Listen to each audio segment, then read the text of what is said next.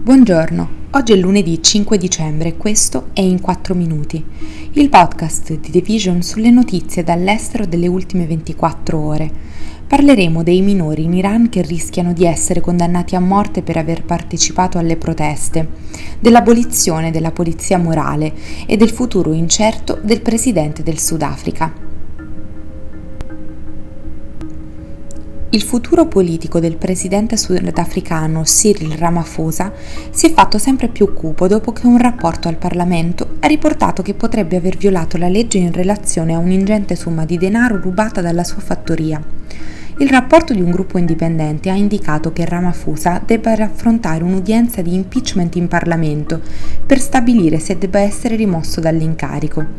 Il report ha evidenziato un forte scetticismo sulla sua spiegazione di come un'ingente somma di denaro statunitense sia stata nascosta in un divano della sua fattoria.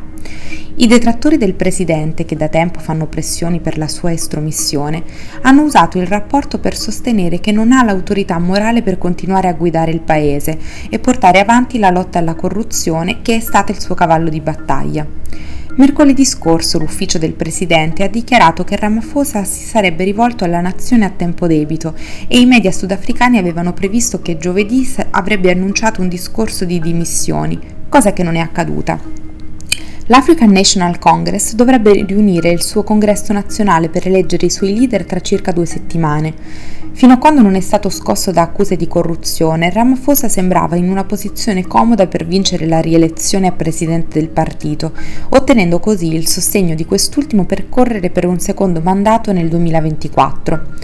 A giugno però uno dei suoi avversari politici ha presentato una denuncia alla polizia, sostenendo che nel febbraio 2020 sono stati rubati tra i 4 e gli 8 milioni di dollari dalla tenuta di caccia di Ramaphosa.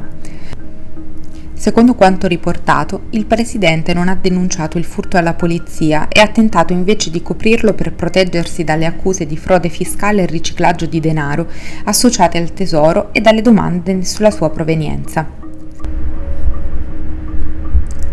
Tre minorenni accusati di reati legati alle recenti proteste in Iran potrebbero rischiare la pena di morte in quella che secondo i gruppi per i diritti è una nuova escalation di una brutale campagna per impedire ai giovani di partecipare alla rivolta. I tre adolescenti sono sotto processo in un sobborgo di Teheran insieme ad un'altra dozzina di persone, con l'accusa di aver ucciso un agente di polizia, secondo quanto riportato dai media statali. I procuratori del Tribunale Rivoluzionario, un ramo speciale della magistratura che giudica i reati di sicurezza nazionale, hanno accusato gli imputati anche di corruzione in terra. Entrambi i reati prevedono la pena di morte in Iran. Da mesi il paese è attraversato da proteste antigovernative innescate a settembre dalla morte violenta di una giovane donna, Mahsa Amini, in custodia della polizia a Teheran. Le manifestazioni sono iniziate come un movimento contro il codice di abbigliamento conservatore della Repubblica Islamica. Amini è stata arrestata per una presunta violazione dell'abbigliamento ma da allora si sono trasformati in una rivolta a livello nazionale contro i governanti clericali dell'Iran. Il risultato straordinario e per niente scontato della forza rivoluzionaria delle persone scese in piazza in questi mesi è stato ottenuto nel fine settimana, quando il procuratore generale iraniano Mohammad Jafar Monsazeri ha annunciato che la polizia morale è stata abolita dalle autorità competenti. Questo è tutto da The Vision, a domani.